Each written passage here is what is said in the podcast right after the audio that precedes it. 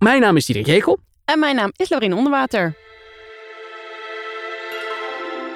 Lieve mensen, hartelijk welkom bij Kijk het Experiment, de podcast van Kijk Magazine over werkelijk alle experimenten die de wetenschap te bieden heeft. En dan hoor ik je natuurlijk al denken. Alles, Diederik, alles, dat kan toch niet? Nou, wij gaan daar wel voor. Ehm, want er is zo ongelooflijk veel vets, moois, ontroerends. En dat willen we allemaal de revue laten passeren. En dan denk je, ja, uh, maar hoe ga je dat dan doen? Ga je dat alfabetisch doen, chronologisch doen of thematisch? Nee, niets van dit alles. Wij gaan volledig willekeurig naar wat ik, Laurien en de redactie van De Kijk vet vinden. En we gaan in deze podcast samen met Visionair Ordinair de mooiste experimenten behandelen, de wetenschappers ontmoeten en ook zelf experimenten doen. We gaan hier experimenteel onderzoeken hoe we de best beluisterde podcast van kunnen maken. De podcast is dus eigenlijk ook een experiment op zich. Thank you.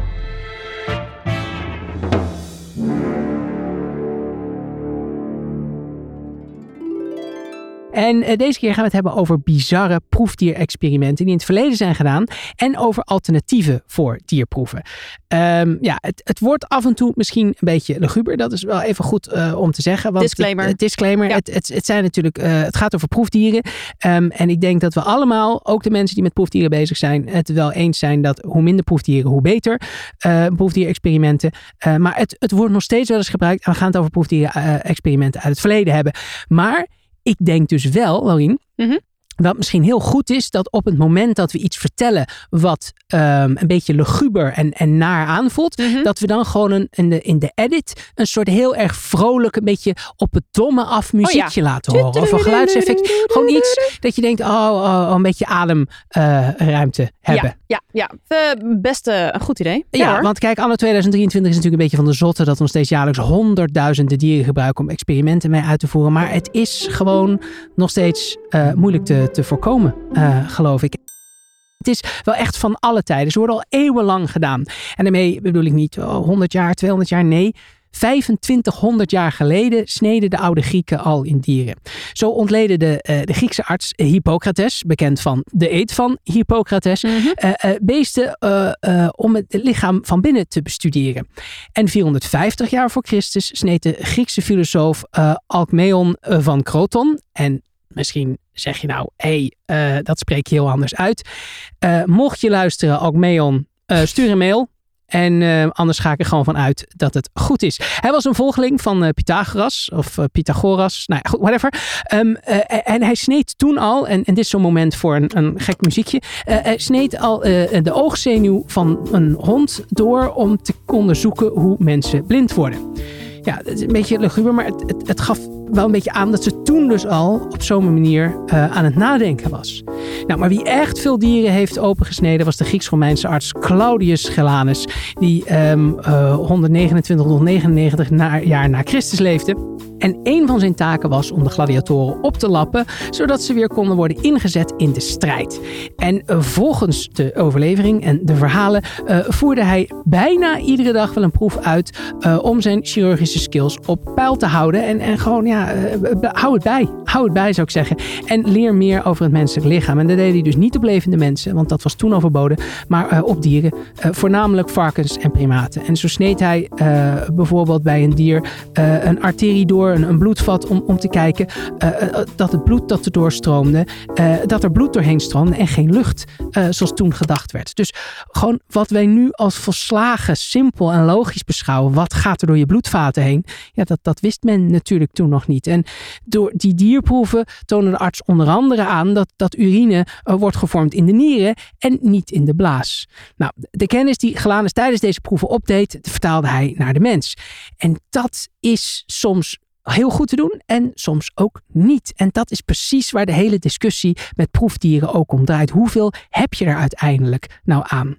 Nou, inmiddels weten wij natuurlijk dat die vlieger niet altijd opgaat. Maar toen dachten ze, joh, die vertaalslag kan je wel één op één maken. Het publiek vond overigens de snijpraktijken uh, maar machtig interessant. En het werd gewoon gezien als entertainment. Dus ja, dat is natuurlijk het hoe we tegen dieren aankijken en dierenwelzijn. Dat is dus natuurlijk uh, door de eeuwen heen ook wel flink uh, veranderd. Maar ja, aan de andere kant, ze hadden ook gladiatorengevechten. Um, en gooiden allemaal christenen voor de leeuwen. Dus, dus wat dat betreft um, is er natuurlijk sowieso een ander beeld. Wat leuk is, denk ik. Alhoewel, wij zien ook wel mensen afgaan bij The Voice. Maar dat is, nou goed, een heel ander verhaal. Weet je, uh, het is maar waar je plezier in hebt. Precies. En uh, wie zijn wij to judge? Maar dankzij die oude Grieken en Romeinen die deze vredepraktijken uitvoerden, ja, uh, want het was echt vreed. Maar dankzij hun hebben we wel een shitload, mag ik het woord hier zeggen? Zeker. Oké, okay, hebben wel een shitload aan informatie opgedaan die ons begrip van de anatomie van mens en dier heeft vergroot. En daar zijn we eigenlijk nooit mee opgehouden. Diederik, jij als corona-expert, uh, jij weet als geen ander hoeveel leed dat virus heeft veroorzaakt. Hè? Zeker. En ik geloof ook dat iedereen erover kan meepraten. Maar ik ben toch wel benieuwd. Uh, zijn jou tijdens en, en na die lockdowns dingen opgevallen die er juist beter op zijn geworden? Waar we juist ontzettend veel van geleerd hebben? Uh, nou ja. het is natuurlijk een beetje een cru om, om die vraag te stellen, ik weet het. Maar nou ja, er zijn wel een hele hoop dingen die, waarvan we ineens dachten, zo moet het altijd. bleek helemaal niet zo te hoeven. Uh, we konden ineens wel uh, digitaal afspraken maken. En, en we Precies. hebben wat dat betreft ook uh, met, met klimaatverandering een hoop dingen gezien dat dingen anders kunnen en minder CO2-uitstoot. Dus we hebben zeker dingen gedaan die, die interessant waren en, en die we nu helaas ook allemaal weer aan het vergeten zijn. Dat is waar, want ja. um, dat, dat brengt mij ook bij mijn soort van enige voordeel op van die hele lockdown. Want wat mij opviel is dat die, die anderhalve meter regel eigenlijk best wel fijn was in, in sommige situaties. Uh, weet je, je hebt soms van die mensen, ik weet niet of je dat kent, en, en ook op kantoor of waar dan ook, die komen zo dicht op jou opstaan. Om, om iets te vertellen, wat dan ook. Die komen te veel in je aura. Nou, en tijdens die anderhalve meter regel was het echt was het echt heel belangrijk van, ho, hou afstand alsjeblieft. En daar kon je natuurlijk een beetje achter verstoppen. Zeker, dat, dat herken ik ook wel. Ik bedoel, ik heb in Amsterdam uh, uh, gewoond uh, en, en daar regelmatig in de supermarkt geweest. En daar is, daar is, is aura of, of persoonlijke ruimte sowieso optioneel. Ja, ja daarom. Absoluut. daarom. Absoluut. Dus ja. het liefst, weet je, loop ik de hele dag met zo'n hoepel omheen, zodat mensen wel afstand moeten houden. Zeker. Goed, staat een beetje raar. Ja. maar ik vond dat dus eigenlijk best wel fijn aan die hele periode. Enig fijne. Goed, waar wil ik met dit verhaal naartoe? Vraag jij je natuurlijk af.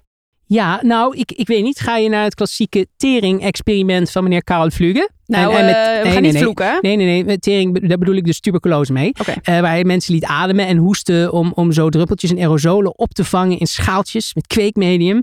Zo te kijken hoe belangrijk het uitademen en hoesten in de verspreiding is van TBC. Uh, en dat is waar we dus nu die anderhalve meter zo'n beetje vandaan hebben. Het is een experiment eind 19e eeuw. Super vet. Um, en, en uiteindelijk heeft het meneer Jan Radecki, uh, een vriend trouwens van de componist Johannes Braam, rond de eeuwwisseling ervoor gezorgd dat hij ging roepen, hey, doktoren moeten gezichtsmaskers opdoen. En we hebben vreselijk veel het over geleerd over spuug en verspreiding van luchtwegziektes en die anderhalve meter. Is dat waar je naartoe wil? Nee. Oh. Nee. Maar goed, mooi verhaal weer, uh, zoals we van je gewend zijn. Nee, ik, ik noemde dit eigenlijk omdat een muizenexperiment dat van 1968 tot 1973 liep, uh, ja, min of meer tot dezelfde conclusie kwam. Dat persoonlijke ruimte voor zowel mens en dier mega belangrijk is. Alleen, ja, die wetenschappers van toen, of eentje in het bijzonder, die kwam er op een veel lugubere manier achter. Ik heb het hier over Universe 25. Dat klinkt sowieso als een science fiction boek uit ja, de jaren 70. Precies, Ja. precies. Het is ook echt wel een beetje een science fiction-achtig uh, experiment hoor. Ik, ik, ja, ik, ik kreeg er echt rillingen van. Uh, misschien jij als luisteraar nu ook, want ik ga het haar fijn uitleggen. Uh, het was een experiment waarmee onderzoekers menselijke samenlevingen probeerden te verklaren. Maar het is ook een van de meest angstaanjagende experimenten in de geschiedenis van de wetenschap, als je het mij vraagt. Het gaat allemaal om de Amerikaanse gedragsbioloog John B. Calhoun. Deze Calhoun die creëerde een utopie voor muizen. In het verblijf kwamen geen roofdieren voor. Nou, heel fijn voor ze. Het was steriel, dus geen ziektekiemen. Uh, het was uh, voorzien van onbeperkt veel eten en drinken. Uh, en de temperatuur werd echt op een hele aangename 20 graden gehouden. Nou, voor de luisteraars onder ons die dan geen muis zijn, dat is echt de perfecte muistemperatuur. Hey, en wanneer kan ik me er ook voor op, opschrijven? Komt er nog een Universe 26 waar ik me kan aanmelden? Want Nou, het klinkt echt top. tot Hou die vraag vast en stel hem ook nadat ik verder het experiment heb uitgelegd. Ah? Stel hem dan nog maar een Ja, keer. klinkt- Kijk hoe je top. dan bij voelt. Ik ben helemaal aan boord. Oké, oké. Ja. komt-ie. Eh, nou ja, goed. Die leefruimte die, eh, die had zelfs een soort muizenflat. Dus de beestjes konden gaan en staan waar ze willen. Aha. En eh, het verblijf was van alle moderne gemakken eh, voorzien. Ja. Zoals eigenlijk nu ook eh, bij de meeste mensen in de westerse wereld dat eh, zo ervaren. Goed, eh, die Calhoun die hield nauwkeurig bij hoe die knaagdiertjes reageerden op dit schijnbare paradijsje. Hij begon met vier gezonde muizenpaardjes. En die zette hij in dat verblijf. Dus die hadden echt gigantisch veel ruimte. Nice. Eh, nou, eh, die beestjes die gingen een beetje eh, scharrelen, een beetje tortelduiven, kijken. Nou, wat is dit nou voor een leefomgeving? Daar hadden ze zo'n eh, 104 dagen voor nodig om dat allemaal te verkennen. En wat Calhoun toen al zag, is ze markeerden een territorium. Ze gingen al lekker nestjes maken. En ja, ze hoefden hun dagen natuurlijk niet te vullen met, met fourageren naar eten. Of onderdak zoeken. Ehm, dus ja, wat doe je dan? Pauw, tjaka, pauw, wauw. Precies, dan ga je lekker erop los eh, seksen. Dus hup, elke 55 dagen verdubbelde die muizenpopulatie zich. Ze deden het dus echt als eh, ja, konijnen, Mooi. die muizen. Ja. Eh, goed, tot zover het normale gedrag. Nog steeds? Nog steeds, ja, na Waar 104 kan dagen. ik mij aanmelden? Maar goed, ja. Nog steeds, hou het vast, hou dit vast. Ja. Eh, Oké, ze ging er flink op los. Ja, er- die, die, die populatie nam natuurlijk eh, toe. Ehm, toch begon Calhoun toen al iets op te vallen. Want ook al hadden die muizen meer dan genoeg leefruimte, ze vervoerden bepaalde activiteiten nog steeds samen uit. Dus ze gingen lekker gezellig samen eten, eh, deden dat in groepjes. Eh, en dat terwijl er meer dan genoeg plek was om dat gewoon in hun eentje te doen. Dus het is niet zo dat ze zich evenwichtig verspreiden Nee, over dat. Ze zochten niet. elkaar wel op. Ja. Gewoon, dat is op zich niet zo gek sociale ja. eh, muisjes. Zeg Zouden maar. wij denk ik ook hebben gedaan. Ja, zeker. gaan ook niet met ons bordje ergens in de hoek zitten. Nee, we gaan lekker met z'n allen aan tafel zitten. Precies. Maar dat veranderde dus dat gedrag op eh, dag 315. Dus het was Mhm. echt een langlopend experiment. Ehm, die populatie besloeg inmiddels eh, 620 muizen. Dus bedenk even, je begon met acht muizen en nu bijna 80, eh 80 keer zoveel knaagdiertjes. Ja. Ehm, in dat paradijs, ik maak air quotes nu. Ik weet niet dat zien jullie niet, maar Podcast, ja. doe Nee, ik wel. Ja. Eh, met 620 muizen die rondscharrelden en nog steeds een luizenleventje leiden, begon er dus het een en ander te veranderen. Dat groepsgedrag en die gedeelde activiteiten begonnen bijvoorbeeld al af te nemen. Hm. En dat zag Kelvin terug in het dalende geboortecijfer. Dus de muispopulatie verdubbelde zich niet eh, elke 55 dagen, maar elke 145 dagen. Hey, ze hadden door dat het drukker was en ze begonnen minder voor te planten dus. Precies. Oh, En eh, daarnaast werden de dominante muizen, dus de alfamannetjes, die begonnen opeens een stuk agressiever te worden. En ze vielen ook steeds vaker hun soortgenoten aan. Het Ah. werd zelfs zo erg, en ik ben benieuwd of jij nu nog steeds naar dat paradijs wil. Ik weet het antwoord natuurlijk. Eh, het werd zelfs zo erg dat ze andere muizen, zowel mannetjes als vrouwtjes, gingen verkrachten of zelfs opaten. Oei. Dus het werden muizenkannibalen. wow. De knaagdiertjes, eh, eh, nou wat ik zeg, werden kannibalen. Dat deze gewelddadige uitbarstingen meestal geen duidelijke aanleiding of motief hadden. Dat vind ik extra verontrustend. Dus, en Calhoun ook. Het is een beetje een soort dominantie of, of bevechten of, of, of zoiets. Ze hadden in ieder geval door, eh, dit, dit komt niet meer. Nee, te het veel. was te veel. En daarnaast, ze hadden geen ene ruk te doen hè, die hele dag. Ik bedoel, ze Ja. hoefden geen eten meer te zoeken, want dat was er altijd al. Geen drinken, ze hadden perfecte Ze moesten onderdak. eigenlijk een soort muis- en melkertbaan eh, doen. Precies. tijdsbesteding. Dat. Fair enough. En eh, nou goed, dat waren dan ook die dominante mannetjes. Die gingen dus dat gedrag, dat agressief gedrag eh, vertonen. De Andrew Tates van de, Juist. van de muizenwereld. Juist. Heel goed. Oh, dat vind ik weer een hele goeie dat je die zegt. die dus best gecannibaliseerd mogen worden. Zeker. Eh, ander onderwerp. Die muizen die geen sociale rol konden vervullen. Dus dat waren, konden zowel mannetjes als vrouwtjes zijn. Die raakten juist in een soort isolement. Dus ze Hmm. brachten hun tijd door met bewegen tussen die grote groepen. Ze aten in hun eentje, sliepen in hun eentje. Die hadden helemaal niet meer dat gedeelde activiteitsgevoel. Daar was helemaal geen zin meer in. Die probeerden onder de radar te blijven, ook van die agressieve ja, ellende tuurlijk. natuurlijk. Ja, precies. gewoon gevaarlijk. Ja, Oei. dat zouden wij mensen eh, denk ik ook op die manier hebben gedaan. Goed, hoe zat het dan met die vrouwtjes van die alfamannetjes? Ik bedoel, die mannetjes die waren natuurlijk lekker aan het vechten de hele dag. Nou, die vrouwtjes, ehm, die vonden het maar lastig om dat nestje wat ze hadden, eh, dus ja, te verzorgen en netjes te houden in zo'n chaotisch domein. Dus ehm, veel moeders gingen zich daardoor ook gewelddadig gedragen. Want iedereen liep door de nestjes Ja, heen en allemaal grote muizenchaos. grote chaos natuurlijk. Precies. Ja, Eh, anderen trokken zich volledig terug uit hun moeilijke verantwoordelijkheden. Dus die lieten Wauw. hun jonkies maar gewoon lekker in de steek. En die moesten opeens voor zichzelf gaan Wow. zorgen. Eh, en sommige muizen stopten gewoon helemaal met paren. Die dachten, ja, dikke later. Ik heb er helemaal geen zin meer in. Ehm, te veel stress, te veel gedoe, precies. te veel aan mijn hoofd. Ik heb Te veel bloederige taferelen. Ja. Eh, sommige moeders werden dus ook agressief en die doden hun eigen jongen. Wow. En eh, nou ja, de sterfte nam uiteindelijk gewoon toe met 90% Van die jonkies? Ja. Wow. En eh, rond dag 560, dus kun je nagaan, dan ben je al bijna twee jaar een experiment aan het uitvoeren, stopte die populatie met groeien. Uiteindelijk nam Universe 25 ook nog een andere verontrustende wending. Alsof dit niet al verontrustend gedrag genoeg is hoor. Eh, muizen die elkaar opvreten omdat ze zich gewoon louter vervelen. Want die muisjes die van een late generatie waren en dus geboren werden in die chaos, die konden gewoon geen normale sociale banden meer vormen of deelnemen aan complexe sociale gedragingen, zoals de balts en de paring en het grootbrengen van jongen. Want die hadden geen goede voorbeelden Nee, natuurlijk meer van die ouders. En die wisten niet wat ze Nee, hoe ze muis moesten Want zijn. papa muis was de hele dag aan het vechten en anderen aan het aanvallen en opeten. En mama muis dacht soms, nou, ik krijg lekker de pleuris. Ik eh, aan mijn oude heer. Dus eh, ja, die beestjes kregen helemaal niet het voorbeeld wat ze in het wild bijvoorbeeld wel zouden krijgen. Wow. Eh, dus ja, Dirk, ik weet niet of je het nog steeds leuk vindt, maar dat Universe 25, dat, dat begon als een utopie. Maar dat was natuurlijk een flinke dystopie geworden dat in je ergste nachtmerries eh, voorkomt. Ja, dat, dat, dat is wel een, een, een ding wat je wel vaker in films ook ziet. Dat, dat als de hemel uh, is waar al je wensen ja. uh, vervuld raken, dat je je kan afvragen of dat hetgene is wat je echt wil hebben. Precies, je wilt het toch juist omdat het moeilijk... The good place. Je moet wel ja. iets, iets, iets lastigs de hebben, wensen zeg maar. over, ja precies, dat wow. ook. Uh, maar goed, die Kelvin, ja, het is natuurlijk wel een beetje een dubieus experiment. Hè? Want enerzijds heeft het veel inzichten voor. We hebben allemaal onze persoonlijke space nodig. We hebben dingen nodig om onze dagen mee te vullen. Dat geldt niet alleen voor dieren, ook voor mensen. Maar hij, hij vond het ergens ook wel weer gewoon heel interessant. Hij was lekker alles aan het noteren, publiceren. Je kan je wel afvragen of hij van tevoren hier aan gedacht had. Dat weet ik natuurlijk niet. Ik nou, bedoel, ik dus wel. Ah. Hij wilde al veel langer dit soort experimenten uitvoeren. Hij stond echt te trappelen om te beginnen. Uh, het is dat andere mensen hem eerst tegenhielden, maar uiteindelijk heeft hij het er toch doorheen gekregen. Maar hij verwachtte dus wel dat het op een gegeven moment iets verschrikkelijks zou gebeuren. Ja. Wauw. En hij wilde dan ook weer die vertaalslag naar de mens maken. En dan is natuurlijk ergens ook de vraag in hoeverre dat kan. Maar tegelijkertijd, het is wel heel interessant. Zeker, maar dat is natuurlijk heel erg de vraag of dat kan. Of, Ja, of, ja, of ja. hoe, hoe die muizen zich daarmee eh, mee omgaan. Of, of hoe, hoe, adapt, hoe adaptief iets is of wat dan ook. Wat, wat, wat had hij dan... ehm, Nou, kijk, hij deinst er dus op- oprecht niet voor terug om deze bevindingen te vertalen naar de mens. Hij, dat noem je met een moeilijk woord, antropomorfiseerde. Ehm, dus hij deelde die knaagdieren ook in, in, categorieën als, nou, daar heb je de jeugdige delinquenten en daar heb je de sociale drop-outs. Ja, en al snel grepen ook andere wetenschappers deze menselijke parallellen aan. Want die dachten van, nou, eh, dit, dit is interessante info waar die eh, gedragsbioloog nu mee komt. Dus eh, ja, sterker nog, studies van Calhoun werden gewoon door anderen gebruikt om bevolkingsbeperkende maatregelen te rechtvaardigen die grotendeels gericht waren op de armere gemeenschappen. Ah, ja, ja, dat is natuurlijk compleet- altijd akelig. Ja, precies.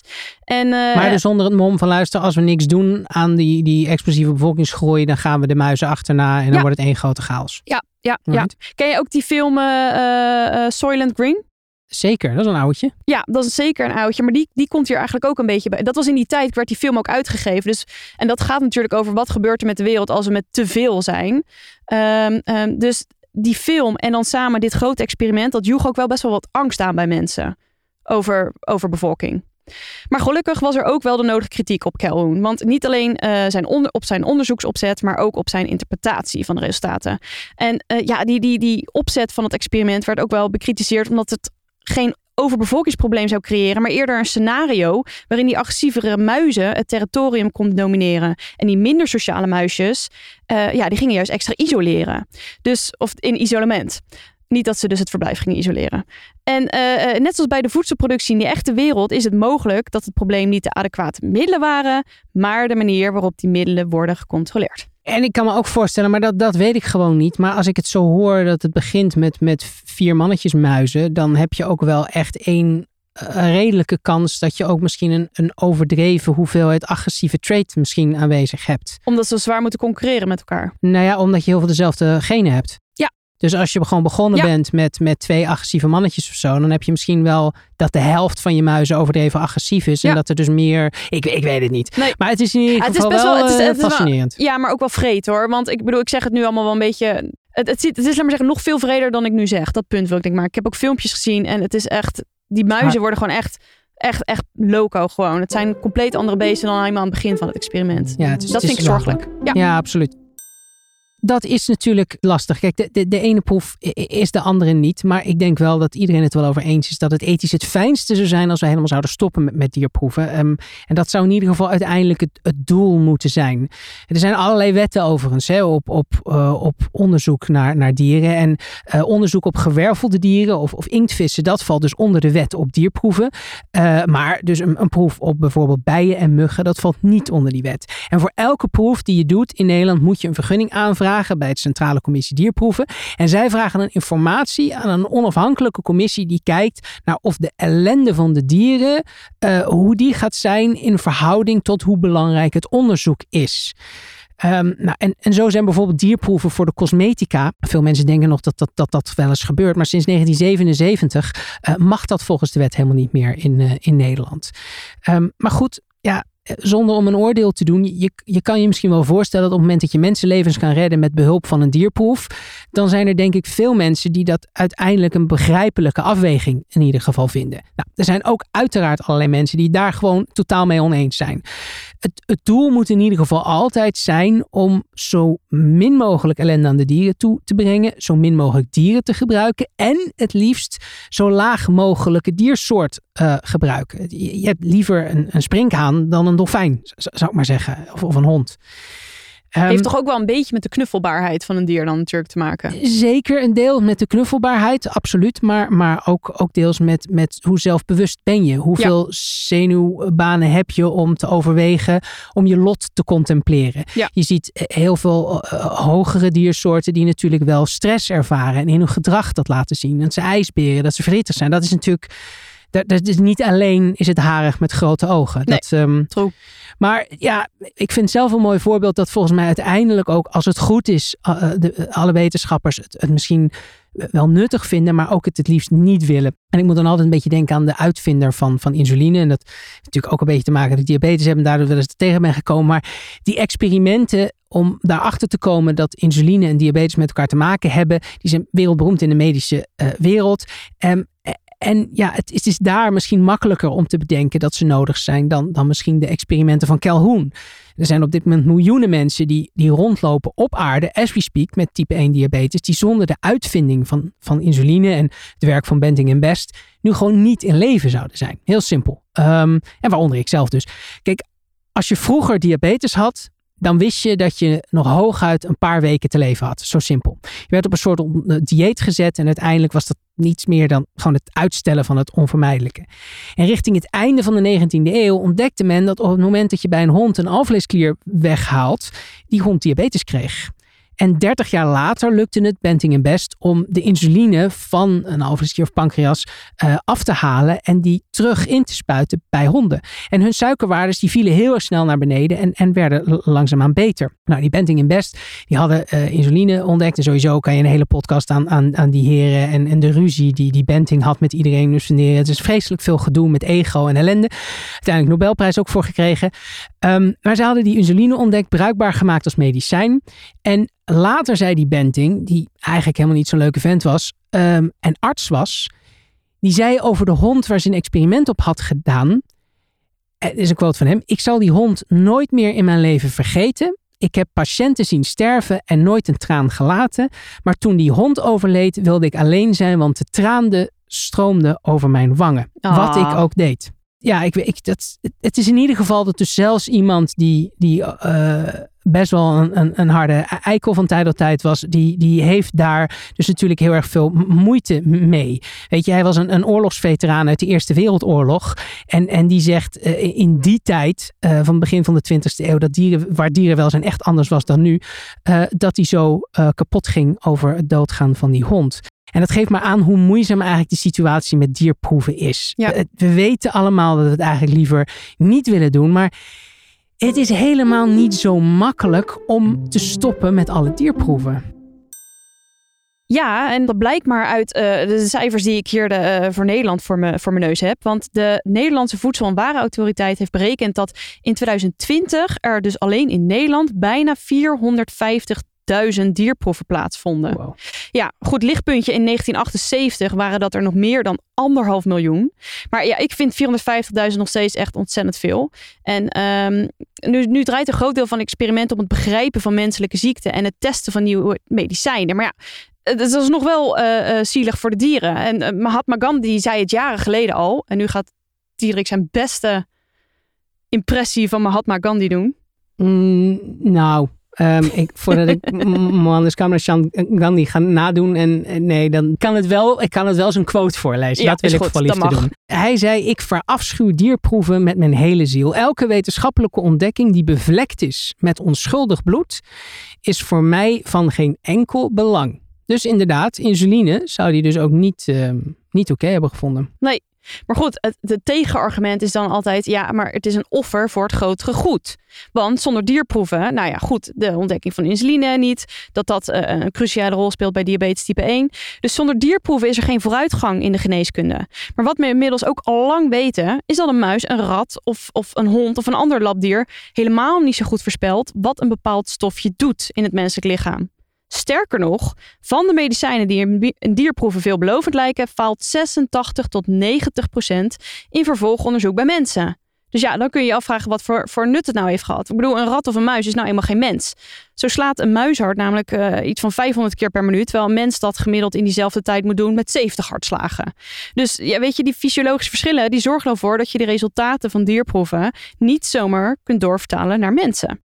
Het wordt daarom hoog tijd dat de labrat met pensioen gaat. En dat vinden niet alleen Diederik en ik, maar daar pleitte de toenmalige staatssecretaris van Economische Zaken uh, Martijn van Dam in 2016 al voor.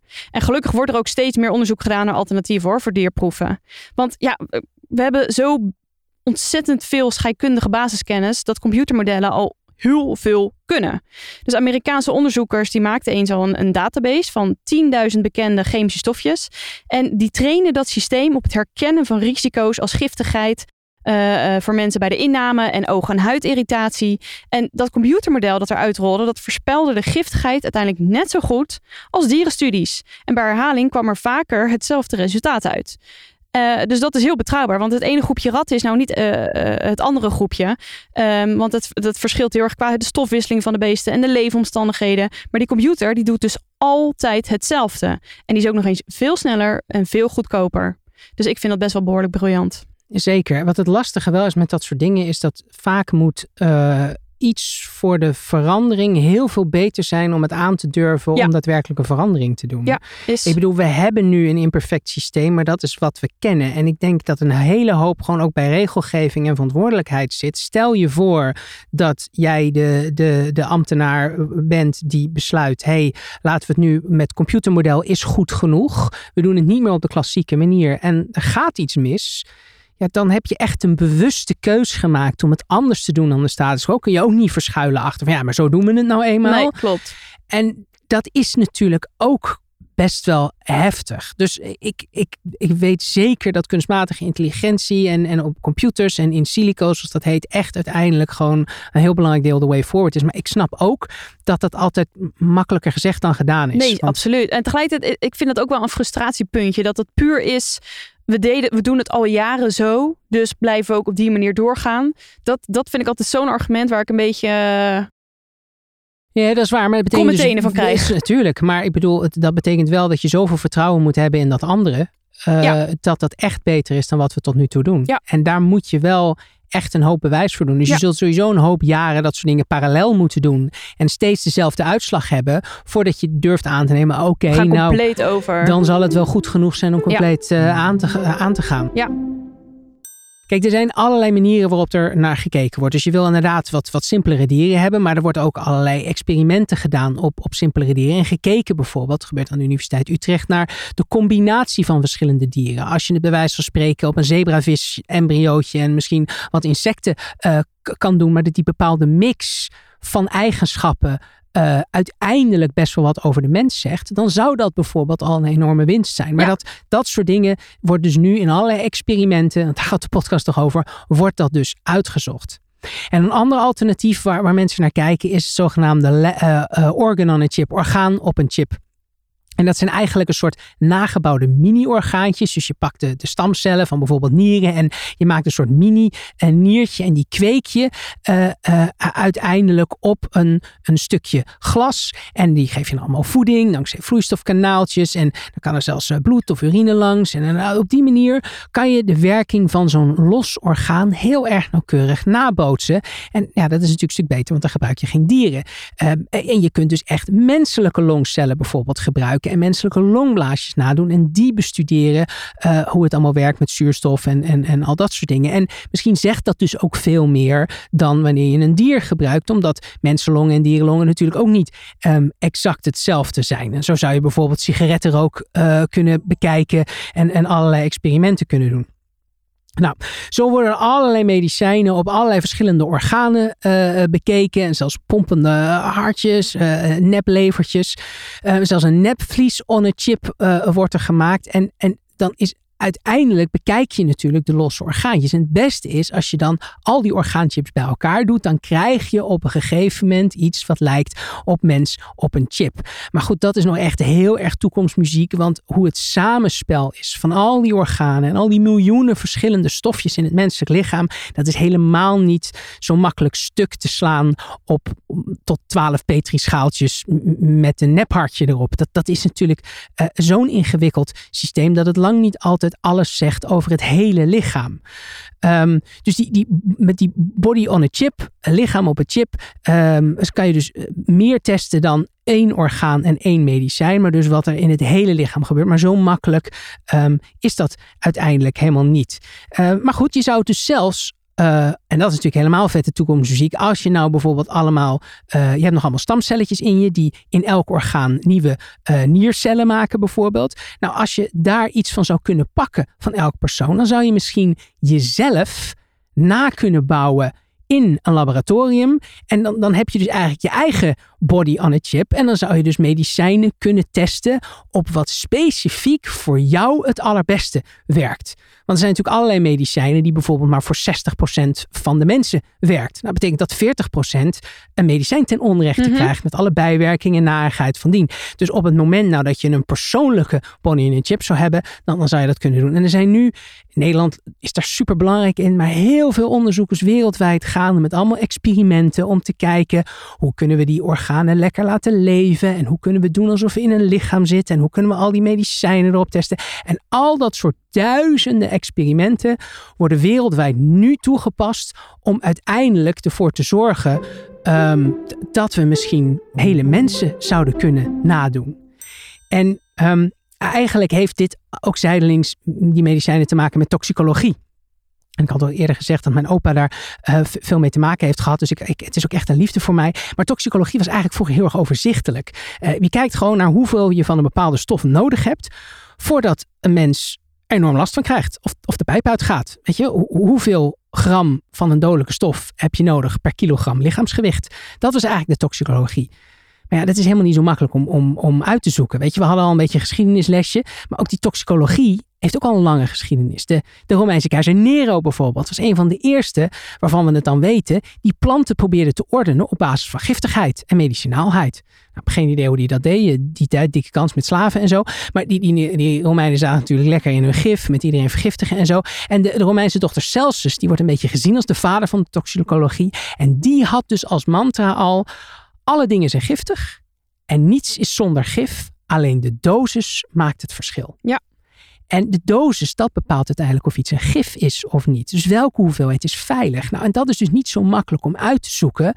Uh, want als je dat doet op mensen, ja, dan gaat er een deel dood. En nou ja, dat is een beetje lastig om daar vrijwilligers voor te vinden. En dan kom je dus vrij snel achter dat ook de, sommige stoffen uh, giftig zijn voor de een, maar niet voor het andere dier. Uh, chocola zit cafeïne en theobromine. En wij mensen kunnen dat vrij goed afbreken. Maar voor, voor honden is, is dat hartstikke dodelijk en, en heel erg giftig. Dus als je honden had gebruikt uh, in de begindagen van chocola om te testen of chocola eetbaar is of niet. En we hadden het op honden getest, dan hadden we dus nooit in de wereld chocola in de supermarkt gezien. Wil je nooit meer zoiets engs zeggen? Ja, nou ja, hier. Kijk, daar ga je al. Nou ja, hetzelfde geldt voor paracetamol. Want uh, als dat hadden we misschien wel nooit gehad als dierproeven vroeger al verplicht waren geweest. Want één tabletje, één zo'n paracetamolletje dat jij uh, neemt omdat je weer even de avond voor te veel hebt gesopen. Ja, dat is al hartstikke dodelijk voor katten en honden. En die kunnen alleen maar hele kleine doseringen aan. Terwijl wij, hup, wij gieten er zo twee uh, naar binnen. Ja, uiteindelijk is alles dus gif als je er maar genoeg van inneemt. En het meest extreme voorbeeld daarvoor is, is water. Uh, dat is misschien het zwakste gif dat je je voor kunt stellen. Maar als je te veel water inslikt, ga je ook gewoon hartstikke dood.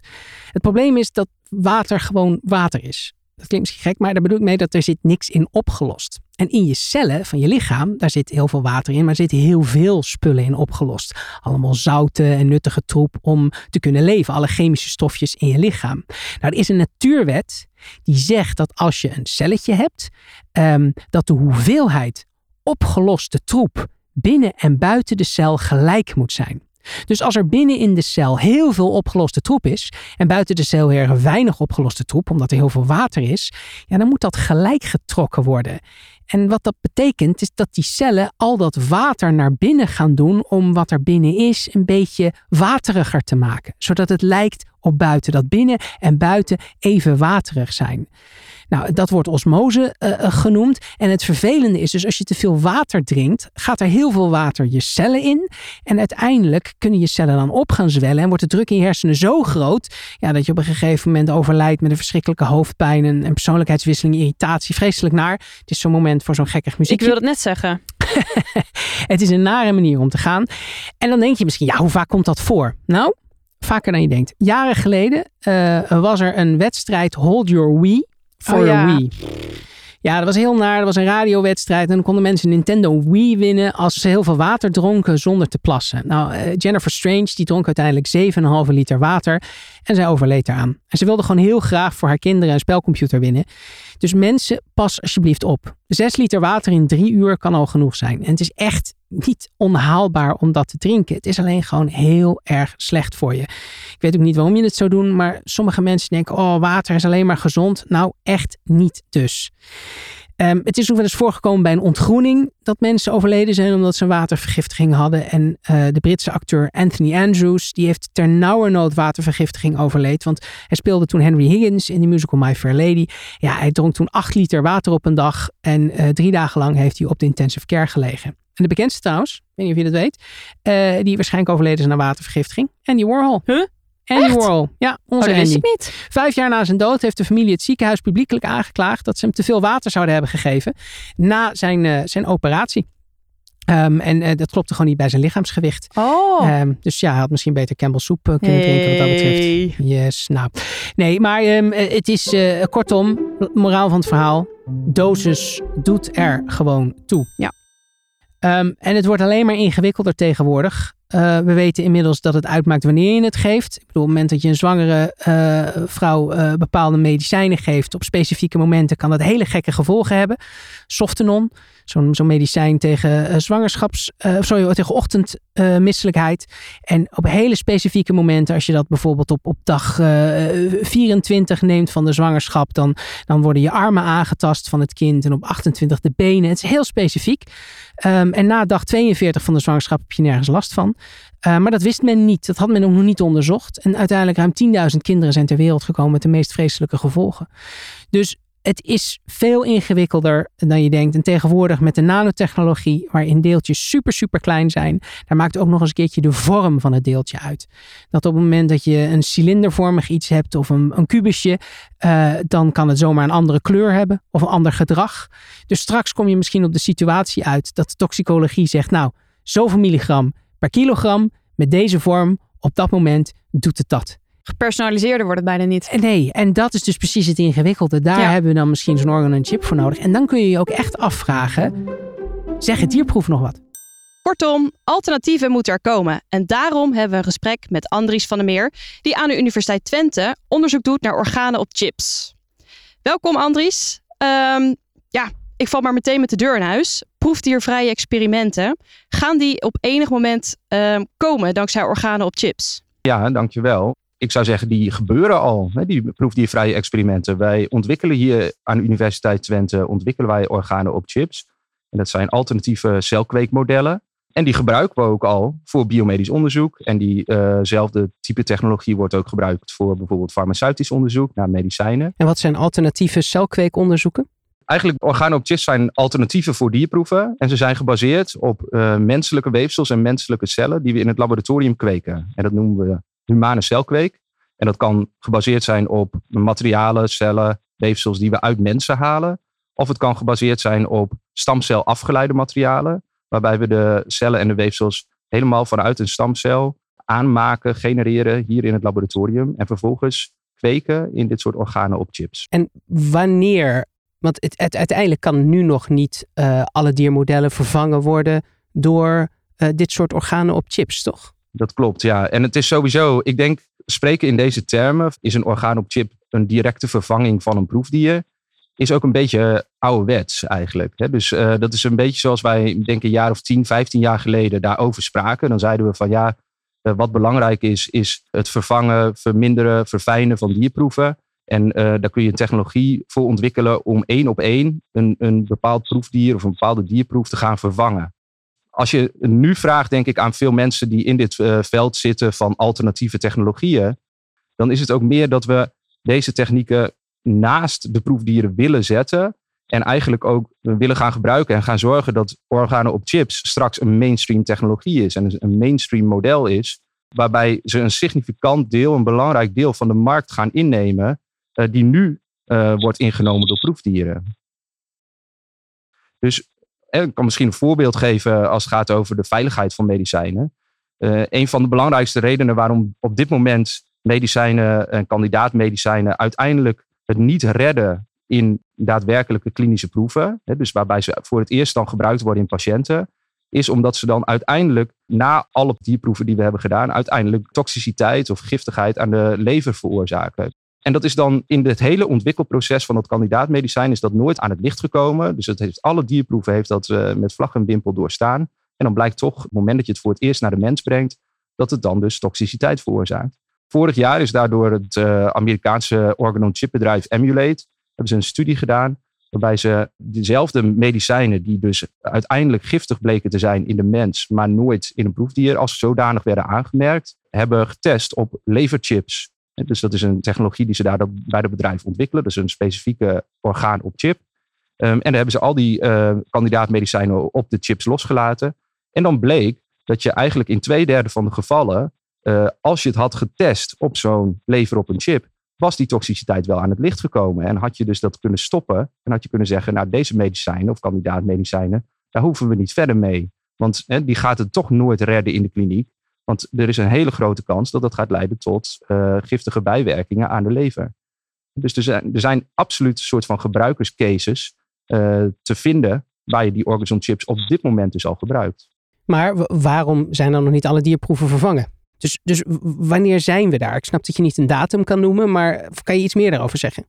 Ja, zeker. Het is inderdaad heel moeilijk om daar een, uh, een tijdlijn op te plakken en te zeggen, nou over vijf jaar of over tien jaar, dan is dat niet meer nodig. Het hangt ook heel erg af van de toepassing van bepaalde dierproeven. Uh, dus er zullen domeinen zijn waarbij dierproeven eigenlijk altijd onvervangbaar zullen blijken te zijn. Als het met name gaat over fundamentele biologische studies bijvoorbeeld. Als je iets wil weten over uh, echt een, een diep mechanisme over hoe een levend wezen werkt. Uh, in, in volledig bijvoorbeeld embryonale ontwikkeling. Ja, dan kun je dat niet volledig nabootsen met alternatieven. Maar er zijn wel heel veel domeinen waarbij dat wel mogelijk zou moeten zijn. En die ambitie hebben we ook, ook met deze proef, die vervangende technologieën zoals organen op chips, om langzamerhand die, die proeven uit de markt te drukken. En de reden dat dat tijd kost, hè, dus dat we niet op dit moment kunnen zeggen van we gaan eigenlijk alle proefdieren gewoon één op één vervangen door, door organ, chips en dan hebben we daar genoeg informatie aan, is dat niet alle informatie die de regelgevende instanties nodig hebben, zoals bijvoorbeeld de FDA en de IMA, dat zijn de regelgevende instanties in Amerika en Europa die bepalen of een medicijn wel of niet op de markt mag komen, die wil informatie zien over zowel werkzaamheid als veiligheid, die uh, verder gaat dan soms één type weefsel of de giftigheid, schadelijkheid op uh, één orgaan zoals de lever. Die willen soms ook informatie zien over de veiligheid van een medicijn in de context van een volledig organisme, dus een volledig levend wezen. En dus van echt het moment dat je bijvoorbeeld de pil slikt, uh, hem inslikt, hij in je maag komt, in je darmen komt, uiteindelijk de stof in je bloed komt, die zich verspreidt door je lichaam, uh, er allerlei soort van interacties zijn met verschillende weefselcellen en immuuncellen. Al die aspecten van een volledig levend wezen. Ja, dat is op dit moment hè, van iets wat je eigenlijk alleen in een proefdier kan bekijken. Maar toch blijf ik dat gek vinden. Want je zegt net zelf, die vertaalslag kun je gewoon niet van muis of, of, of weet ik het wat voor ander dier maken naar mensen. Dus dan, dan vraag ik me toch af, waarom blijven we dat dan doen? Dat je zegt van ja, je wil graag alles meenemen. Dus het hele lichaam, alle aspecten. Terwijl we al lang weten, ja, maar dat kunnen we eigenlijk helemaal niet vertalen naar de mens. Nee, maar uh, andersom hè, kun je uh, net zo goed hetzelfde verhaal, denk ik, houden over dit soort uh, opkomende technologieën van or Orgazon chips. De eerste studies die we er nu mee doen zijn heel veelbelovend en ziet er goed uit. Maar dat wil niet zeggen dat je dus nu een garantie hebt, hè, waarbij je zegt van als het werkt in een Organon chip, is het dus veilig en werkzaam in de mens. Dus je moet het ook een beetje zien vanuit het perspectief van de regelgevende instanties. Die hebben allerlei werkgroepen, taskforces, die geïnteresseerd zijn in dit soort nieuwe vervangende technieken. Maar die hebben uiteindelijk ook een maatschappelijke rol, een, verantwoordelijkheid naar de samenleving, naar de patiënten, om te zeggen, de medicijnen die wij goedkeuren, die zijn veilig en die zijn werkzaam. Dus het systeem wat we hebben is gewoon verre van perfect. Alleen het is op dit moment het, het beste wat we hebben. En het vervangende systeem moet wel echt aantoonbaar een langere tijd beter zijn geweest voordat je de overstap durft te maken wat dat betreft. Ik denk een heel organisch proces, een geleidelijk proces. Dus het is wel zo van er zit een stukje geschiedenis in dit geval, hè, van waarbij we zeggen van ja, die uh, dierproeven en, en de proefdieren, die hebben nu eenmaal hè, de, de decennia aan, aan historie. En er zijn, we kennen inmiddels eigenlijk die proefdiermodellen door en door, kennen ook de beperkingen en weten dat ze niet altijd vertaalbaar zijn en in welke domeinen ze vaak hele slechte voorspellingen geven. Maar dat is voor de gemiddelde persoon het, uh, op een regelgevende instantie, is dat op zich ook oké. van ze weten dus wat, waar de tekortkomingen liggen. En dat zijn dus ook vaak de eerste domeinen waar ze zeggen, nou kom maar met, door met die uh, aanvullende technieken zoals organen op chips. Want dat moeten we sowieso gaan opvullen. En ik denk op het moment dat je op die manier vertrouwdheid opbouwt in het hele veld, hè, dus ook bij de regelgevende instanties, met dit soort technieken, ja, dan ga je op een gegeven moment zien dat uh, uh, stap voor stap, denk ik, die uh, proefdieren steeds minder belangrijk gaan worden. Hè, omdat ze ja, uiteindelijk natuurlijk niet echt menselijk zijn. En je had het net dus al over nou, lever op een chip. Um, um, ik weet dat we ook wel longblaasjes een keer op een chip hebben. we hebben zelfs een menstruatiecyclus op een chip. Zijn er nog organen waarvan, waarvan je al zegt, nou dat, dat gaat nooit lukken om die op een chip uh, na te bootsen? Of, of hebben we in principe alles al gehad?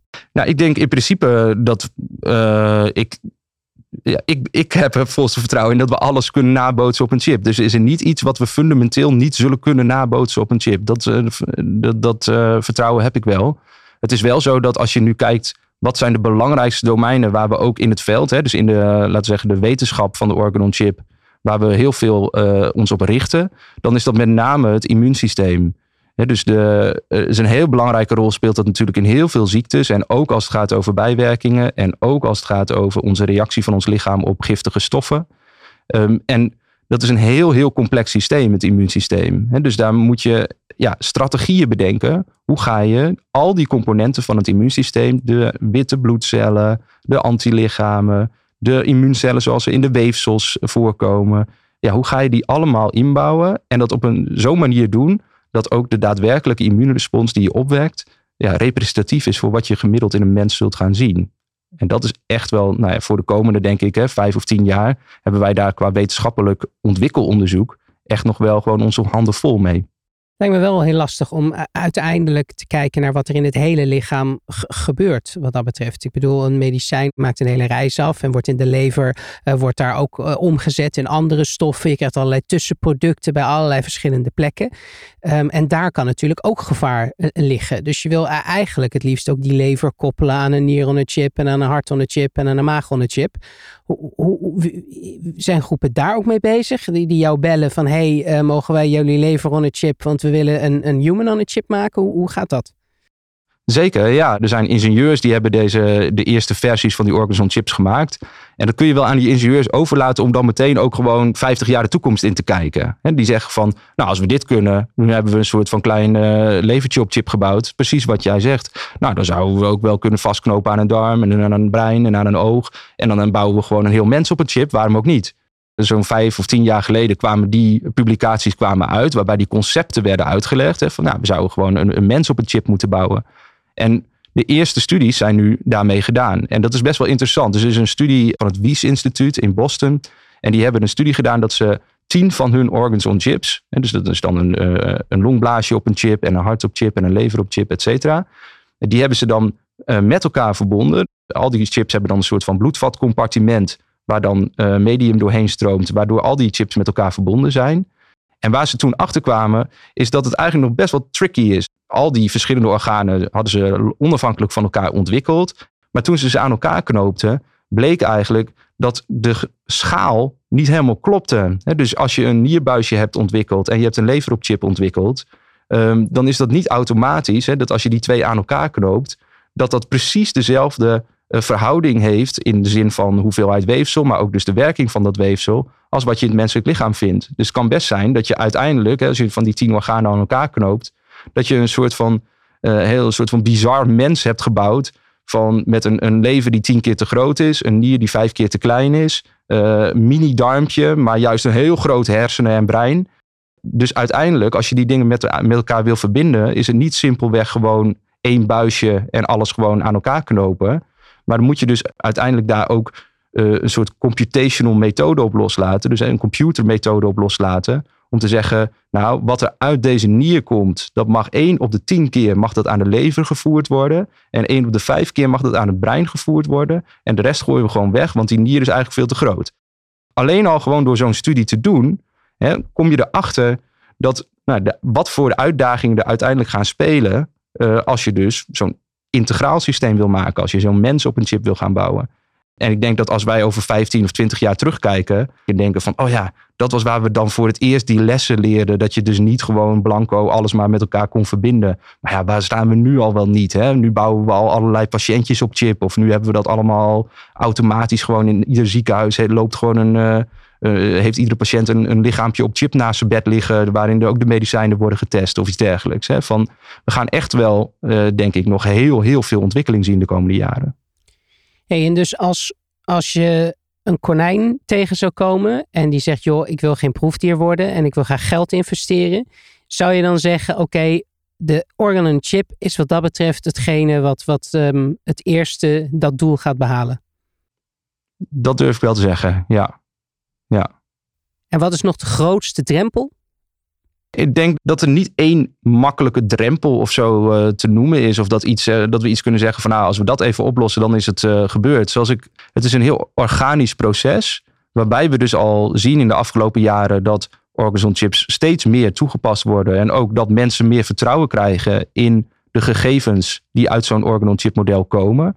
En ik denk als deze trend zich voortzet, ja, dan is dat er gewoon op een geleidelijke manier gaan we zien dat die proefdieren steeds minder belangrijk worden en minder nodig worden. En dat is voor mij ook, laten we zeggen, de moderne manier om te kijken naar uh, het vervangen van proefdieren. Niet proberen een proefdier na te bouwen, maar gewoon um, zoveel marktaandeel te pakken met dit soort alternatieve technieken, dat op een gegeven moment ja, niemand eigenlijk meer het nut of de noodzaak van zo'n konijn of zo'n muis ziet. Andries, echt uh, ontzettend bedankt voor de voor je tijd en, um, en je waanzinnige onderzoek. En ik ben heel benieuwd wat de toekomst gaat brengen. En net zoals jij, ik heb er ook zeker vertrouwen in. En ik hoop eigenlijk dat het zo snel mogelijk uh, wijdverbreid wordt, het gebruik van organen op chips. Fijn, dank jullie wel allebei. Volgens mij um, uh, is het tijd. Ja, klopt. Want ik zie je al een beetje groen en wit uitslaan. Ja, het dus het is tijd voor, is uh, voor een experiment. Yep. Proefkonijn. Ja, ja dit is het, het treffender kan eigenlijk niet. Nee. Ik ben in principe elke uh, aflevering proefdierkonijn. Maar de, de lab rat en de guinea pig. Juist. Meer ja. dan ooit. Er hangt hier ineens, en dat is niet omdat we in een soort jaren 70 disco uh, vibe terecht zijn gegaan, dat maar midden later. in onze, is de afterparty, in onze kleine podcaststudio hangt nu een spiegelbal. Ja. Aan een touw, bevestigd aan het plafond. En jij staat er ongeveer een, een meter of anderhalf van af. Mm -hmm. Dat dat, dat doet mij vermoeden dat jij voor een heel beroemd natuurkundig experiment gaat. Ja. Ik, uh, ik zeg wel meteen, dit was niet mijn idee. Dit was toch echt weer classic Diederiksen idee. Zeker. Maar wat ik dus ga doen, is ik sta uh, uh, met mijn rug tegen de muur. Letterlijk. Letterlijk. letterlijk en figuurlijk. Juist. Ja. En ik pak die, die discobal, want dat is het in principe. Die hou ik naar me toe, tot ongeveer mijn neus. Ja. Tot hij me het puntje van mijn neus raakt. Ja. Uh, en dan laat ik hem los. Dus ik geef hem geen zwieper. Heel nee. belangrijk. belangrijk. Ik laat hem gewoon los. En als ik dat helemaal goed heb gedaan, dan komt hij niet terug in mijn gezicht. Het ding is dat, dat de, de hoogte van die bal, die kan nooit hoger zijn dan de beginhoogte, omdat dan hij er energie voor nodig heeft. Ja. En hij zou, we weten ook niet waar hij de energie dan vandaan zou moeten halen. Dus nee. de enige manier waarop hij de energie zou hebben, is inderdaad als jij hem een duwtje geeft. geeft. Ja. En dat is dus echt belangrijk dat je dat niet doet. Nee, het geinige is, dit is dus een spiegelbol en dat is echt perfect, want dan zie je op een gegeven moment je eigen neus gereflecteerd worden in die stukken, ja, ik kan niet anders omschrijven dan vlijmscherp glas. Ja. En die gaan dus met een, een behoorlijke snelheid straks richting jouw gelaat. En ik zie dan de angst in mijn ogen een paar keer verspreid over die spiegelbal. Dat is Zeker. ook top. Ja. Zeker. Ja, nee, dit, dit, dit, uh, dit, dit heb ik ooit wel eens ooit eens op televisie gedaan. lang, lang geleden bij een programma dat heette De Wereld Draait Door. En dat, dat ging niet zo goed toen. Want toen moest ik tegen een muurtje staan. Dat heb ik toen niet gedaan. Nee. En ehm, het was een, een bal van 13 kilo. Dus Wil ik bewoog een snuffert? beetje toen ik. Nou, ik bewoog hem een beetje toen ik hem losliet. Want je, je, je waggelt een beetje Ja. op je voeten. Dus dat, ehm, nee, dat was niet zo'n succes. Maar ik hoop dat jij het gewoon beter kan. ga ervan uit dat Ja, dat, dat kan. is mijn doel natuurlijk. Sowieso. Dus ik, ik, eh, ik ga de bal nu naar me toe halen. Ehm, dan hoor je mij wat meer op de verte. Geen probleem. We hebben wel weer echt een perfect visueel experiment voor onze podcast gekozen. Ja, dat, dat, dat blijft een mooie terugkomen. trend. Ik vind Ja. het ook een, eh, een heerlijke trend worden. Ja. Oké, ik ga beginnen, ja? Alright, oké. Nou, Loreen pakt op dit moment de bal naar achteren. Kijkt een beetje met lichte paniek eh, naar het haakje of het veilig genoeg is. Kijkt met grote ogen mij eventjes lichte paniek aan. Ze richt de bal richting haar neus. En ik stel voor dat we gaan aftellen. En dan ehm, laat ze die op een gegeven moment losgaan. Ze ziet er een beetje gespannen uit. Eh, wordt het op nul of, of is het 3, 2, 1, go? Of Ja. is het op 1? Wat wil je het liefst? Weet je, ik laat hem gewoon los. Ik ga jou eens een keer verrassen. Heel goed. Nou, drie, twee. Oh, daar gaat hij. En nou, kijk. Kijk, hoe voelde dat? Hij is gelukt. Ja, dat heb je. Oh, naar achteren, naar achteren, niet naar voren nou. Wat doe je nou? Dat is zo levensgevaarlijk. Ehm, ik stel wel voor dat voor, voor, de, voor, voor de luisteraars moet u dat ding volgens mij misschien wel in brand steken. Om meer de spanning. Ik weet niet of de spanning Diederik, genoeg overkomt. Weet je, het is Hoe even je- helemaal goed. Het is even helemaal goed met jou. Hoe, hoe voel je je? Nee, dit, dit was prima. Want ik, ik was er heel erg op gebrand. Geen zetje geven, geen zetje geven. Gewoon, hup, handen opzij en laten vallen. Ja. En dat heb ik gedaan. Dus ik zag hem wel terugkomen. Ik zag een beetje angst, dat zeker. Geef ik eerlijk toe. Maar eh, ja, ergens wen je er ook wel aan dat je elke keer eh, De Sjaak bent. De Sjaak bent. Ja, absoluut. Ja, ja. Die, die, die, die hypofyse of waar dat de bijen, weet ik van waar dat gebeurt, die kan gewoon niet meer adrenaline aanmaken. Je bent natuurlijk gewoon een beetje straks- verzadigd. Ja, ik denk dat ik straks fearless het. door het leven ga. Dat denk ik ook. Zonder dat angst. denk ik ook. Nee, Ja. eh, wat, wat wel leuk is, het is natuurlijk een ogenschijnlijk simpel experiment, maar je Mhm. hebt wel een van de allerbelangrijkste natuurkundewetten daarmee mee, eh, laten zien. Ja, de wet van behoud van energie. Mhm. Eh, energie kan niet eh, ontstaan of vernietigd worden. Dat wordt altijd omgezet in iets anders. En dit is echt, nou, ik kan niet genoeg benadrukken hoe belangrijk dat in de natuurkunde is. Zeg maar tot, tot de, de deeltjesfysica met CERN, met de deeltjesversnellers en zo. Het is echt op alle mogelijke plekken. Het is echt een van de hoekstenen van, van de natuurkunde. En die heb jij hier gewoon in de podcaststudio gewoon met een spiegelbal aangetoond. Dat vooral, met een spiegelbal. En je, dat kan iedereen dus thuis doen, hè? Iedereen dat is ook het leuke weer die een spiegelbal heeft. Of gewoon een kogel. Of gewoon een kogel. Je hebt toch wel een kogel in Precies, huis? of een klein broertje of neefje. kan altijd. Als hij maar rond is. Als hij maar rond is. Dat is wel handig. Geen uitsteeksels. Nee, ja, nee. dat is belangrijk. Als je het doet met je kleine neefje en die besluit om ineens een voet uit te steken, dan kan ik je niet garanderen dat dat niet in je neus terechtkomt. nee. Nee. nee. nee super goed gedaan. Ja, nou, dankjewel weer. Ja. Thank you. Dieren zijn natuurlijk geweldig en daar moeten we vreselijk goed op letten. Nou, nog eventjes. Eh, twee eh, dingen. Onze trouwe eh, tweevoeters van Visionair Ordinaire. Dat, zijn, dat is onze producent en die heren die zijn onze, onze trouwe vrienden die ons helpen om dit te pruimen, te maken, om naar te luisteren. Ehm, en verder willen we jullie nog iets geven, aanbieden. namelijk de promocode podcast. Ga naar kijkmagazine.nl slash aanbieding. En daar kun je edities met 50% korting bestellen voor, eh, voor als cadeau of als inspiratie of, eh, of eh, waarom je het ook zou willen doen. Ga vooral naar de website toe. Vul de promocode in en ehm, eh, bestel hem voor grote kortingen, zou ik zeggen. Volgende keer gaan we naar Snorkelland en hopen we niet te bezwijken onder te veel druk. Waar denk je dan aan? Yes! Of helaas, afhankelijk of je aan onderwaterexperimenten dacht, want hè, daar gaan we het dus over hebben. Gek genoeg weten we soms meer van de oppervlakte van een andere planeet dan van onze eigen zeebodem. Nou, en wij vonden het dus hoog tijd om daar verandering in te brengen. Tot de volgende keer! Joep. Hoi hoi.